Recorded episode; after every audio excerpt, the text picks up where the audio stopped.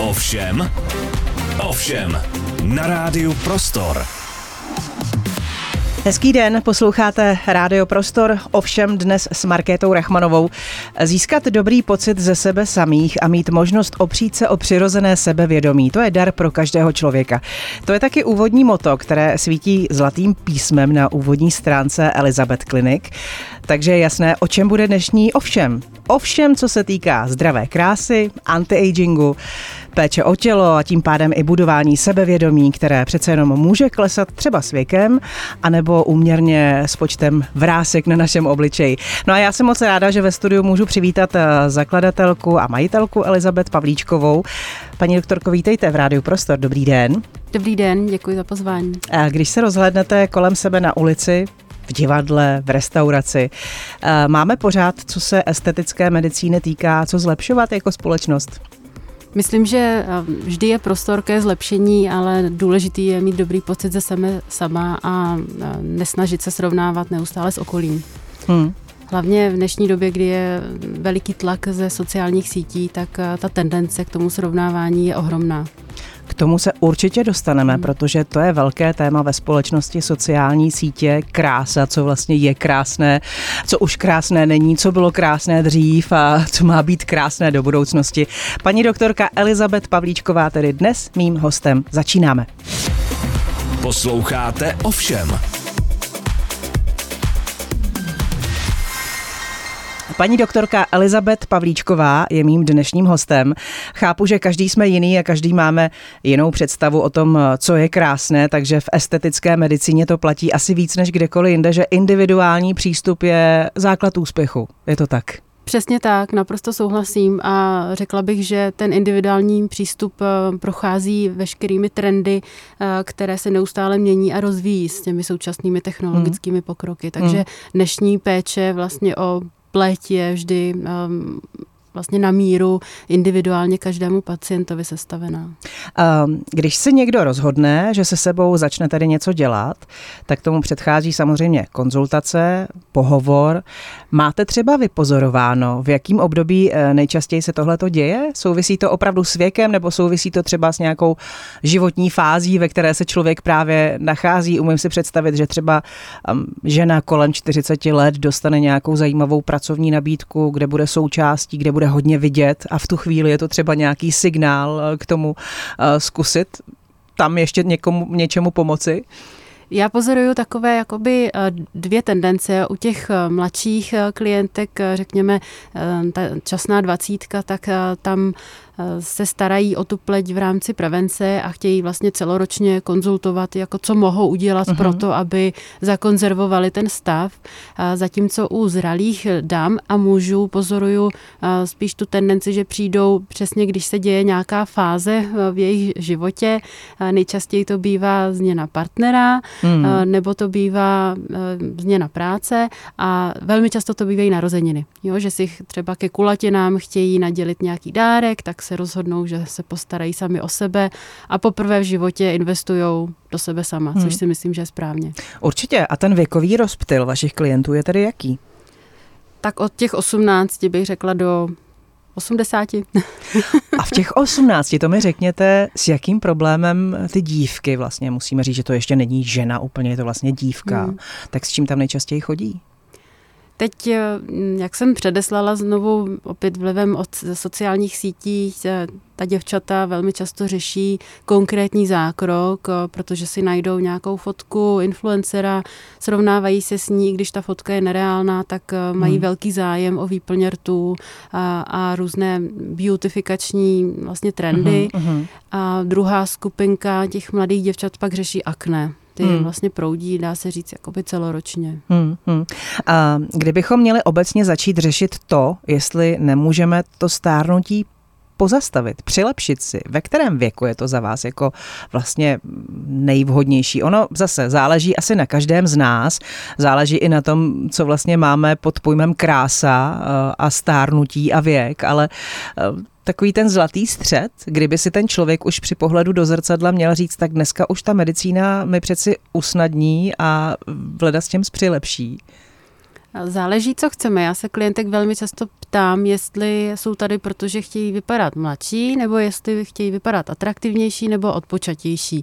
A velmi mě to pomáhá v tom vlastně cílit tu terapii na to, abychom dosáhli toho cíle, protože jestli přijde mladá žena a řekne mi, že chci být ještě mladší, tak spíš jako přemýšlím, jestli nepotřebuje pomoc někde jinde v oblasti, mm. ano, v oblasti psychiky, mm. ale jestliže přijde dáma kolem čtyřicet pět, řekne, že už to není ono, co to bývalo a chce vypadat stejně, ale prostě mladší, fresh, potřebuje prostě jenom, aby nevypadala naštvaně a unaveně, tak je celá řada možností. Takže v každém věku se řeší určité věci, ale obecně bych řekla, že u mladších pacientek děláme vlastně prevenci, hydrataci, mezoterapie, sem tam nějaké drobné jakoby nedokonalosti uh-huh. řešíme a u zralých dám se snažíme tu pleť zpevnit, posílit, zvednout, vyplnit. Tam cílíme na konkrétní problém. Hmm, hmm, hmm. Důležité určitě je tomu všemu ale předcházet už daleko dřív, než se člověk vlastně rozhodne trošku něco jako zpětně začít zlepšovat.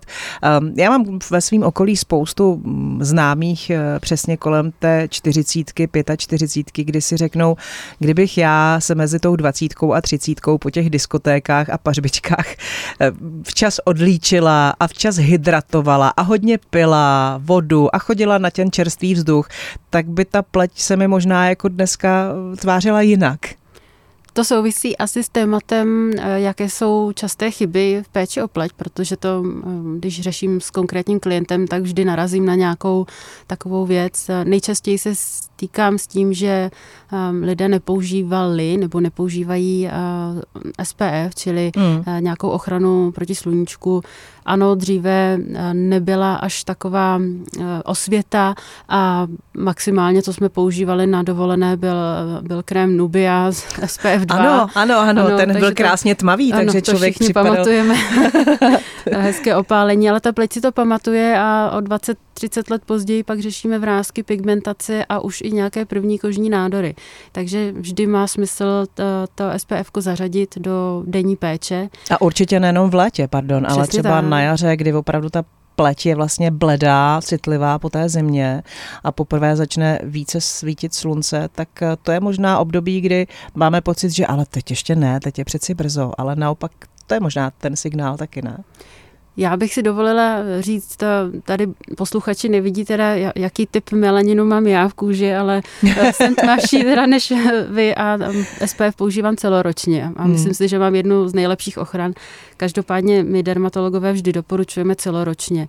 On se udává i takzvaný street faktor, to znamená aspoň patnáctku, dvacítku, abychom v té zimě používali, ale jinak celoročně, v létě třicet padesát určitě a v zimě aspoň ten street faktor. Hmm. Pojďme k těm každodenním rituálům. Aby to všechno tak nějak dlouho vydrželo, co bychom prostě měli opravdu po tom ranním probuzení anebo během třeba dne, anebo přesně předtím, než jdeme spát, na co bychom opravdu neměli zapomínat. Já vím, že je to pořád možná do kolečka, že si to každý může vygooglit a v podstatě jako je to pořád jedno a to samé, ale když to budeme pořád opakovat, tak pak to možná konečně pochopíme a přijmeme za své. Přesně tak, já naprosto souhlasím. Měli bychom respektovat typ své pleti, to znamená používat konkrétní produkt a konkrétní přístup na svou pokožku, to znamená, mám-li suchou pleť, používám hydratační produkty, mám-li sklon k akné, používám produkty na akné, nechodit spát s make-upem, to je taky věc, hmm. kterou se setkávám, umývat si obličej. Je to možná k smíchu, ale neustále se s tím setkávám, že pořád jsou zde lidé, kteří jdou spát a nebo se probudí a obličej si otřou jenom vlhkým hadříkem, hmm. respektive použijí jenom micelární vodu, takže obličej se myje. Pořád používáme vodu a mycí gel nebo krém. Současně používáme produkty ve správném kosmetickém pořadí, to znamená, nepřeskládáme to nějak, nejdříve se odlíčím, pak si umyju obličej, pak používám další produkty na čištění. Ráno vždy zakončím tu péči tím S P F kem. Uhum, uhum, uhum. A musíme určitě zdůraznit, že tohle se týká i pánů. Přesně tak. U kterých ten make-up může být hraniční, tam asi tohle zrovna není to, co se jich týká. Byla ale... byste se, ale už, už, už to začíná být. Je pravda, no, že vlastně... Je i pro muže, už ty, ty pokročilejší nebo pokrokové značky mm-hmm. prodávají make-upy pro muže. Mm-hmm, to je pravda. Paní doktorka Elizabeth mm-hmm. Pavlíčková je mým dnešním hostem, se kterým si povídáme o všem a za chvíli probeme, probereme konkrétně trendy v estetické medicíně. Posloucháte Ovšem s Markétou Rachmanovou. Posloucháte Rádio Prostor, dnes je mým hostem paní doktorka, zakladatelka Elizabeth Clinic, Elizabeth Pavlíčková. Paní doktorko, jaké jsou nové trendy tedy v boji proti stárnutí pleti? Já bych řekla, že ty trendy se neustále mění a rozvíjejí spolu s technologickým pokrokem, ale obecně bych mohla říct, že... je současně personalizovaná péče o pleť velkým trendem, protože více lidí, než kdy dříve, chápe, že každý má jedinečný typ pleti a potřebuje individuální přístup, takže se současně zakládají um, plány na ošetření, které jsou založeny na analýze pleti a uh, to bych řekla, že je velký boom v posledních letech. Uh, používají se přírodní a organické produkty, protože ten trend směřující k přírodním produktům je čím dál tím větší a současně bych řekla, že je na vzestupu i ta neinvazivní estetická medicína a obecné postupy, jako je botox, vyplňování kyselinou hyaluronovou nebo laserové ošetření. Hmm, hmm, ta neinvazivní péče, to mi pojďte vysvětlit ještě, co to vlastně znamená. To znamená, že se vlastně používají látky, které neinvazivně, to znamená, není tam porušení té integrity kůže, mm-hmm. anebo je jenom minimální. Mm-hmm. Um, jak k tomu přistupují muži a jak k tomu přistupují ženy? Tak u těch žen tam mi přijde, že je to asi přirozenější, ale... Uh, Asi jsme rádi, že i v roce dva tisíce dvacet tři už i pro muže tohle v podstatě začíná být důležitou součástí jejich životů. Ano, ta tabuizace společnosti vůči mužům naštěstí ustupuje a i muži dnes mohou vyhledávat ošetření bez toho, aniž by byli ostrakizováni, takže podle průzkumu vlastně tři miliony mužů na po celém světě podstoupilo kosmetická nebo estetická či chirurgická ošetření, což představuje nějakých dvanáct procent hmm. ze všech zákroků, takže to není úplně malá skupinka hmm. a řekla bych, že nejčastěji nebo podle těch průzkumů nejčastěji podstupují liposukce, podstupují odstranění nadbytečné kůže nad oči, čili operaci víček. Mm-hmm. A z těch neinvazivních postupů je často vídáme v poradně, třeba ve vlasové poradně, či to neinvazivní odstranění tuku je opravdu velmi často. Hmm. Kdybychom to zase měli někam kategorizovat věkově, tak zhruba v jakým se pohybujeme u těch mužů věku? Já bych řekla tak čtyřicet plus. Hmm. A asi záleží určitě na třeba postavení toho muže a možná i na regionech. Předpokládám, že z vesnického prostředí přece jenom tam asi ta estetická medicína u mužů nehraje takový jako prim, jako třeba ve velkých městech. Hraje to roli, tak my tím, že jsme v Praze, tak um, řešíme určitě trošku jiné uh, přístupy než uh, na, na periferii. Každopádně ta estetická péče je finančně náročnější, takže hmm. opět se to samozřejmě centralizuje do určitých skupin populace, ale pakliže ten muž má možnosti finanční, časové třeba řešit padání vlasů, tak proč by si neudělal dobře, proč Určitě. by se nemohl cítit dobře ve svém hmm. těle, nemusí vždy schodit k štici a může ten problém řešit včas. Hmm. Muži chtějí spíš předcházet, anebo naopak zase dohánět ty resty? Dohánět. Které... Dohánět, že? Určitě dohánět. To, to bych řekla, že souvisí s prevencí čehokoliv. To je pravda. I s tou medicínskou, bohužel. Ano. Důležitou roli v tom všem se asi shodneme, že hraje ta dnešní doba. Přece jenom vypjaté situace, stresová zátěž, tohle všechno se nám nejenom do té pleti, ale i do toho vlasového porostu vlastně vepíše. Souhlasíme asi s tímhle? Tam nezbývá, než, než souhlasit, protože ten stres má výrazný vliv na naši kůži a vlas, vlasy.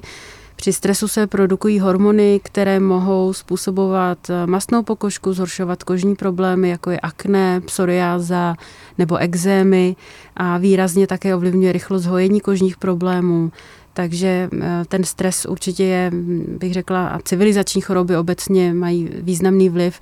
Už jenom to, že vlastně jakákoliv, jakýkoliv stresový stimul, nejenom psychický, ale i fyzický, nějaké chronické onemocnění vždy má vliv na orgány, které mají největší metabolický obrat, mm-hmm. což jsou vlasy, kůže mm. a střeva. Stačí hmm. si uvědomit, co se nám děje, když máme chronický stres, tak nás bolí, že jo, břicho, hmm. máme špatnou kvalitu pokožky, lámou se nám vlasy, to jsou prostě orgány, které to uh, jako první schytají, takže uh, není divu, že my velmi často řešíme psychosomatické potíže. Hmm, hmm, hmm. A sociální sítě tomu všemu úplně nepomáhají, to si pojďme říct. Jsme denně vystaveni nějaké krásy, která je mnohdy vyhnaná spoustou filtrů na Instagramu, na Facebooku a tak dále. Co je krásné dneska, navíc před třiceti lety třeba bylo jinak. Tak jak se k tomuhle postavit? Samozřejmě, že sociální sítě asi nezrušíme, ale spíše to o tom, jak si to celé v hlavě nastavit, abychom zkrátka věděli, že to, co je na nějaké fotce, není v tu chvíli přeci nějakým způsobem jako záruka toho, že tohle je krásné a takhle musíme všichni vypadat. Já bych tuhle mantru někde nahrála, co jste právě řekla, a neustále to opakovala. Protože, můžeme to nahrát a pouštět to ve vaší klinice. Ano, prosím. Protože já se s tím setkávám prakticky denně, že děvčata hlavně, ale i mladí muži jsou de facto ostřelováni tím algoritmem Instagramu, TikToku, Facebooku a neustále jim vlastně nabízí fotky i videa, které nejsou reálné, nemají s tím nic společného. A velmi často se setkávám s tím, že mi nějaká, ještě říkám, velmi krásná dívka pošle fotku uh, obrázku, který je absolutně vyretušovaný, hmm. vyfiltrovaný, a napíše mi, že by chtěla takhle vypadat. Hmm. Uh, ten člověk na, nemá nic společného vlastně s reálnou osobou a uh, ten tlak, který je vytvářen na mladé, je opravdu velmi silný. Já jsem přímě ráda, že mi je tolik let, kolik mi je, a nemusím řešit a, takové potíže. Ten standard krásy byl dříve určován médii a reklamami, ale dnes ho určují hlavně uživatelé sociálních sítí právě prostřednictvím hmm. těchto fotek a videí. Otázka je, jak se k tomu třeba máme postavit jako ženy, matky, které přesně mají dospívající dcery hmm. a začnou takhle trošku jako bláznit hmm. a asi je to možná v tu chvíli nějakým jako nedostatečným povzbuzováním, nebo je to třeba i nízké sebevědomí, nebo je to prostě spousta těch faktorů, který prostě ovlivní to, že v tu chvíli ta dívka se opravdu vzhlédne v něčem tak nereálném, jako je sociální, obrázek na sociální sítě. Já nad tím upřímně přemýšlím dost a musím říct, že se to řeší i v té komunitě jako té estetické medicíny, ten vliv těch sociálních sítí. Musím říct, že kdybych byla matka dcery, která, která je v pubertálním věku, asi bych neměla moc šancí zakázat sociální sítě. Hmm. To, to nelze ani jí říct, ale nedělej to, nemá to smysl, protože to bude dělat ještě víc.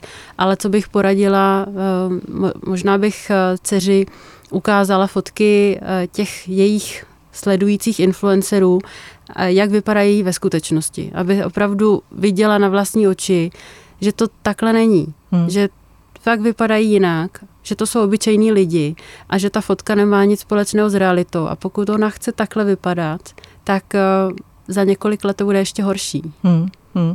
Na druhou stranu přesně povzbuzovat i v tom, hmm. starej se o svoji pleť, dělej, co máš, odličuj se, hydratuj, hodně pij, ale s mírou, protože přesně tak, jako máme tady nějaký zlatý střední cesty. Um, no a pak jsou tu ženy, které umí stárnout takzvaně s grácí, třeba jenom s nějakými lehkými úpravami. Mám pocit, že to, že někdo třeba podstoupí i nějaký zkrášlovací estetický zákrok, tak už naštěstí ve společnosti je přijímáno jako normální věc, která sem běžně v podstatě patří. Já si myslím, že je to dobře, protože žena i muž by se měli cítit dobře ve svém těle a společnost by to měla tak přijímat. teď je i ten trend zase opět návrat k přirozenosti a myslím si, že je to správně, že klientky požadují, aby vypadaly od počatě, jako by se vrátily hmm. z lázní a ne tak, že někam chodí. Hmm. Hmm. A nedávno Pamela Anderson ukázala vlastně jako fotky reálné, bez make-upu, bez filtru a sklidila za to velký potlesk. Společenský. Já všem takovým ženám fandím a tleskám, která se nebojí ukázat pravou tvář, protože filtr máme všichni, hmm. ale ukázat... Je to jednoduchý, jak to, no. Ano, jak to je, je... je Paní doktorka Elizabeth Pavlíčková, mým dnešním hostem, povídáme si o estetické medicíně a se vším, co s tím souvisí a za chvíli jsme zpátky.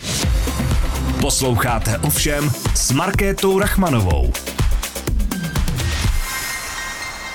Posloucháte Rádio Prostor, mým dnešním hostem je paní doktorka Elizabeth Pavlíčková, která se zabývá na své klinice Elizabeth Clinic estetickou medicínou. Vlasy. Na vaší klinice se věnujete i tomu. To znamená, není to jenom o tom mít dobrého kadeřníka, kvalitní šampon, pravidelnou úpravu, ale vy se zabýváte tím odhalením třeba příčin padání vlasů nebo nekvality vlasů, lámání vlasů a tak dál. Jak to probíhá? A obecně bych chtěla říct, že do poradny pro padání vlasů se dostane vlastně klient, kterému denně vypadne více jak sto až sto padesát vlasů, protože normální činnost je, že nám vypadne nějaký počet mm-hmm. vlásků, ale jakmile jsou toho větší chomáče, tak už by ten daný člověk měl vyhledat odbornou pomoc. Ty příčiny mohou být různé, mezi nejčastěji patří genetické predispozice, stárnutí, hormonální změny, stres, nedostatek živin, některé léky a nějaká chronická nemoc. Ta léčba se právě poté řeší podle dané příčiny, mm-hmm. může zahrnovat změnu životního stylu, jako je zdravá strava, řádný spánek, samozřejmě snížení stresu. Mm. Lékař může i předepsat léky, jako je minoxidil nebo finasterid. Můžeme si pomoci někdy léčbou laserem, existuje chirurgický zákrok nebo injekce pomocí mezoterapie. Takže ta léčba je různorodá podle příčiny, ale co bych vypíchla v poslední době, je nová možnost léčby padání vlasů prostřednictvím genetického testu, kdy mm. my jsme schopni zacílit tu léčbu přímo konkrétně danému pacientovi podle jeho genetického profilu a podle té příčiny. Takže není třeba poté zkoušet nějaké pokusy naslepo a rovnou zacílíme, dáme léčbu, která stoprocentně bude Tam je to pomáhat. Ta jistota vlastně. Mm. Napadá mě, obrací se na vás třeba lidé, kterým vypadaly vlasy třeba v důsledku nějaké nemoci nebo i v důsledku léčby, třeba chemoterapie, pak ty vlasy dorostou a samozřejmě ta kvalita je jiná nebo nedorostou v takové kondici, na jakou byli zvyklí. I tohle umíte nějakým způsobem léčit, poradit, jak dál, co a jak? Často chodí pacienti po chemoterapii, většinou těm, kteří se, kteří prošli léčbou a vlasy jim dorostou, tak už nepřijdou. Mm, jasně. Ale ti, kteří se potýkají se špatnou kvalitou nebo jim ty vlásky nedorostou, tak samozřejmě ve vlasové poradně vídáme, většinou se snažíme ty vlásky nastimulovat, pomáháme si celkovou léčbou, to znamená komplexně řešíme jak doma, tak v ordinaci nějaké doplňky stravy. Většinou tam nějaký posun vždy je, ale je těžké predikovat návrat úplně k normálu. Hmm. Naťukla jste doplňky stravy. Teď obecně, co vy o nich soudíte? O těch, které nám jsou uh, nabízeny v reklamách, v televizích, nebo i o těch, které prostě vidíme v drogeriích, v lékárnách, na policích a zajistí nám to, že budeme uh, krásní, svěží, mladí, vypnutí a ještě s bohatou kšticí. Dá se tomu věřit? Asi bych byla v tomhle rezervovaná.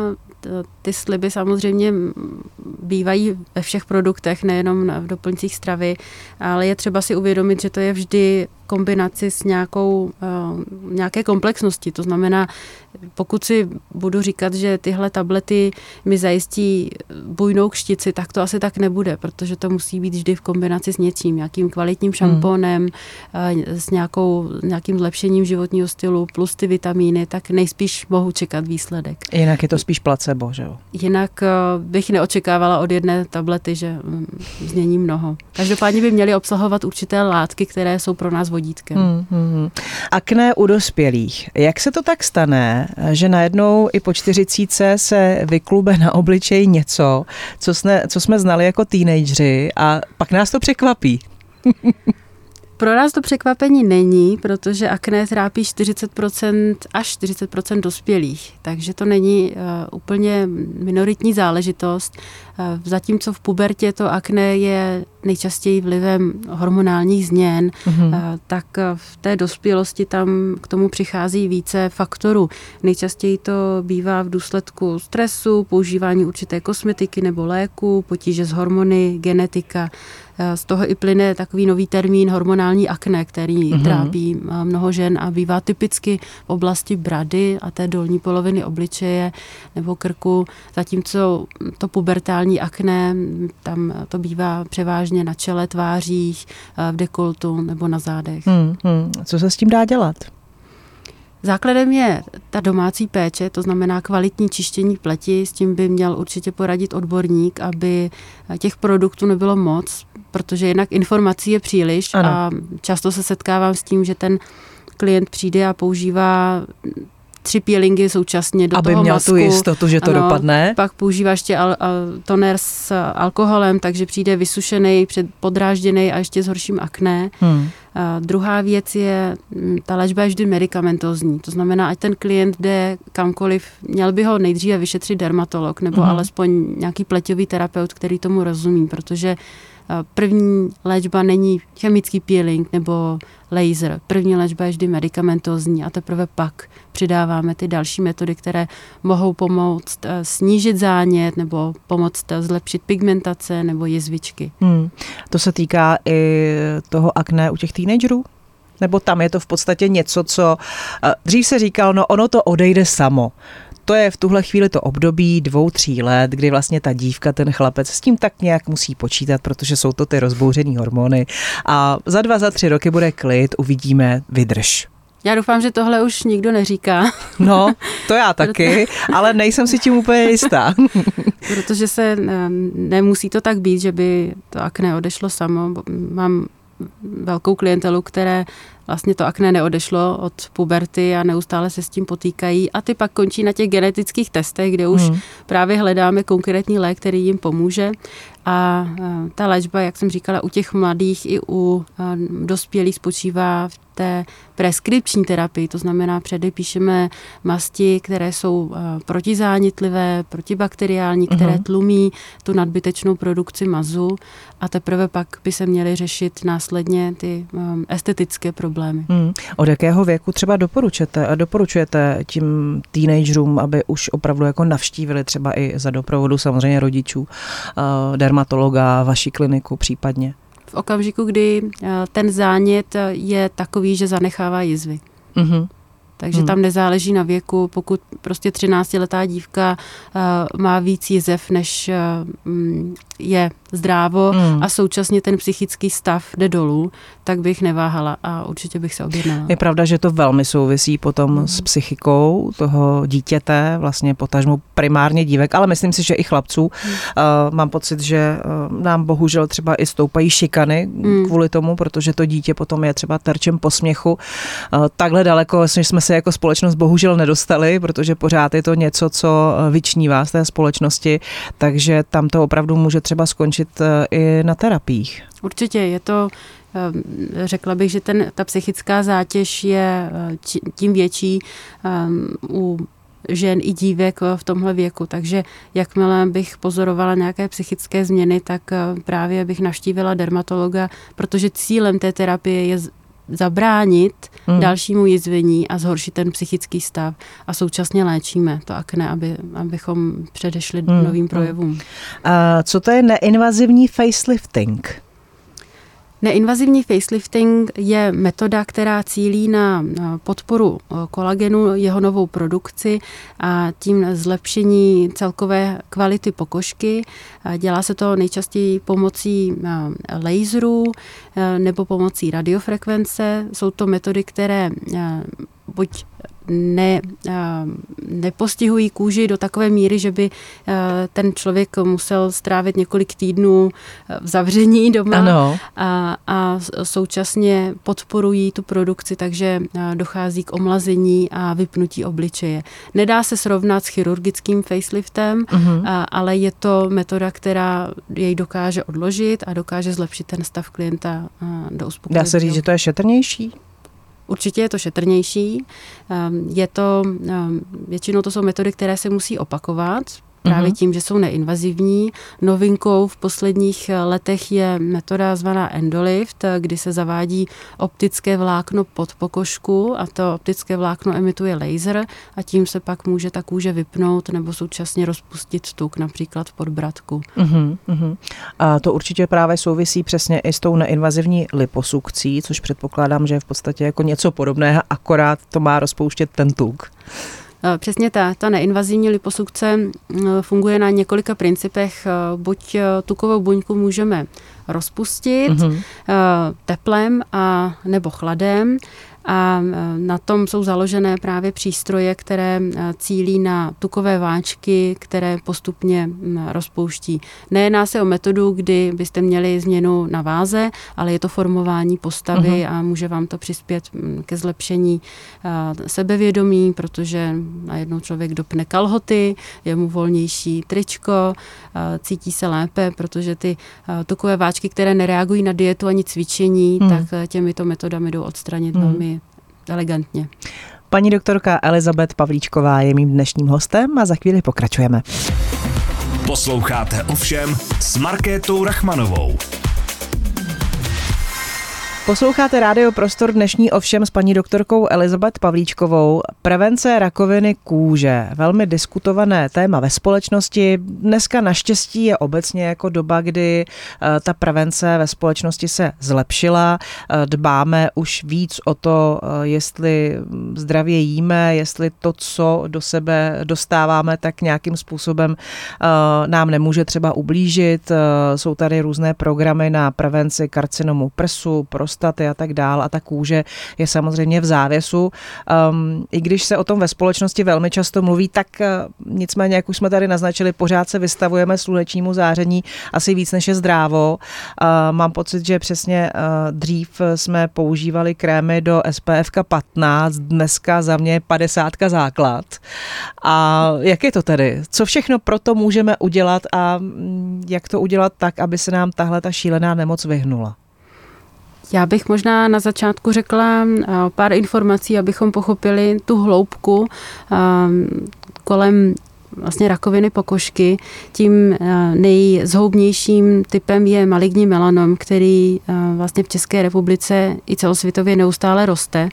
Aktuálně s touto diagnózou žije kolem čtyřicet tisíc osob, ale určitě jich bude přibývat a vlastně tím vzniká tlak nejen na dermatologii, ale i na onkologii, protože těch onkologických onemocnění přibývá obecně. Vedle melanomu to jsou i nemelanomové kožní nádory, kterých přibude ročně jenom dvacet osm tisíc. Hmm. Je jich tolik, že jsou už vyjmuté z té uh, statistiky, protože by s něma moc zamávali, hmm. takže hmm. Uh, takový bazaliom, uh, ten jako je, je nejčastější vlastně hmm. rakovina kůže. Uh, podle vlastně údajů uh, je ta incidence toho maligního melanomu v České republice, u nás jsme na patnáctém místě v Evropě a uh, je to vlastně pátý nejčastější nádor hmm. odhalený. Takže určitě bych ho nebrala na lehkou váhu. Ročně přibude tři a půl tisíce nových pacientů s maligním melanomem. Um, jak často si tedy mám nechat jít zkontrolovat nějaká podezřelá znaménka, která se mi úplně nezdají? Ta znaménka by se měla kontrolovat jednou ročně. Já říkám všem pacientům, že vlastně každý rok bychom měli chodit na prevenci nejenom k praktickému lékaři, k zubařovi, hmm. ženy by měly chodit na gynekologii, muži od určitého věku zase na prostatu a k tomu je ten dermatolog. Hmm. Jak je to s léčbou vlastně toho melanomu? Je, je účinná? Je tam vysoká úspěšnost? Úspěšnost je čím dál tím vyšší, protože je k dispozici už nově biologická léčba, kterou naštěstí pojišťovny proplácí uh-huh. a musím říct, že jsme na špičce hmm. světově i v Evropě. Hmm. To je na jednu stranu hezká, dobrá, pozitivní zpráva, ale samozřejmě, že předcházet tomu uh, tou prevencí by bylo pozitivnější. Ideální je se sluníčku, nechci říct vyhýbat, ale dávat si pozor, to znamená chránit se S P F faktorem, používat ochranný oděv, používat pokrývku hlavy. Musíme současně sledovat i změny na kůži, takže to samovyšetření domácí má význam, jakmile pozorujeme, že znamenko mění barvu, tvar, velikost, mění se jakkoliv v čase, tak je čas na návštěvu k dermatologovi. Hmm. A určitě se i vyhýbat soláriím, protože solária už je prokázáno, že rovněž působují rakovinu kůže. To mi připadá, že jako solária už nejsou úplně trendy, nebo pořád jsou? Bohužel jsou. V některých případech chodí lidé, jo? kteří mají závislost mm-hmm. na... na soláriích. To jsou ale... možná zase ty sociální sítě a, a ten jejich dopad, ne? Dokonce existuje i nějaké studio, které, sem, které si říká zdravé opálení nebo Aha. něco takové, takže hmm. nic takového my dermatologové nedoporučujeme. Co samoopalovací krémy? Ty nám nevadí. Ty nám nevadí. Hmm. Um, váš recept na to, jak si co nejdéle zachovat zdravé a krásné tělo, zejména v těch partiích, které jsou vidět. Jde to takhle pojmenovat? Ne, Už jsme to bych... tak jako několikrát dneska vlastně řekli, že je to ten zdra, živ, zdravý životní styl, že prostě nebudeme si pouštět do těla úplně to, co jako uh, nemusíme. A teď mluvím třeba i o tom, že se nebudeme prostě dívat na zprávy, které nám nedělají dobře, protože to jsou všechno věci, které nám právě ty hladiny stresu můžou vyšroubovat až někam, kde to není opravdu zdravý. Ideálně m, zdravá životní strava, dostatek pohybu, dostatek spánku, vyhýbání se kouření, najít si čas pro sebe, nějakou relaxaci. To jsou základy, které obecně doporučujeme jak ve vlasové poradně, kde řešíme nejčastěji ten mm-hmm. stres, tak obecně u pacientů. Určitě vidím veliký rozdíl v té estetické medicíně, když ošetřuji klienta, který tohle vše dodržuje, který i užívá nějaké doplňky stravy, třeba s kolagenem, který se o sebe stará, jí dost proteinů, tak ten výsledek vidím už za několik týdnů. Mm-hmm. Zatímco u člověka, který kouří, je ve stresu, jí procesované potraviny, tak tam na to čekáme, nebo musí vlastně do toho investovat mnohem víc, aby dosáhl stejného výsledku jako ten, kdo žije zdravěji. Hmm. A poukazy na vstupní konzultace k vám do Elizabeth Clinic by asi mohl být fajn vánoční dárek, ne? Naprosto souhlasím. Uh, muž tím dá ženě najevo, nikoli to, měla by si sebou konečně začít něco dělat, ale naopak chci, abys byla ty spokojená a tohle to je můj dárek pro tebe. Takhle by to vlastně mělo být ve stavu ideál. Takhle zní jako dokonalý muž. Existují dokonalí muži, kteří toho využívají? Existují. Pojďme existují. říct, že ano, ať ano, máme radost. Přesně tak. Doprovází muži ty ženy na jejich ošetření? Jsem tam, jo. Jsem tam, jo, ale je to spíš výjimka. Většinou chodí ženy samy a spíš si to dávají jako dárek pro sebe. Mm-hmm. Řekla bych, že se teď posouvá ta hranice, kdy žena to vnímá jako investici do sebe sama. Dřív to bylo zapovězeno, nebo jsme byli naučené, že to je něco, co se nesmí, protože nejdřív rodina a pak teprve možná někdy mm-hmm. já. A teď jsem ráda, že se to trochu obrací. Na tom se určitě shodneme. Co byste si přála, paní doktorko? Přála bych si, aby se měli lidé rádi jako sami sebe, aby byli sebevědomější, aby se nezáviděli a aby byli spokojení tak, jak jsou. Moc děkuju za to, že jste si udělala čas. Elizabeth Clinic tečka cé zet, tam se podívejte. Paní doktorka Elizabeth Pavlíčková byla mým dnešním hostem tady v Ovšem. Děláte z žen královny a z mužů krále. To je vaše motto, tak to tak dělejte dál a děkujeme za to. Hezký den vám přeju. Děkuji za pozvání. Ovšem, ovšem, na rádiu Prostor.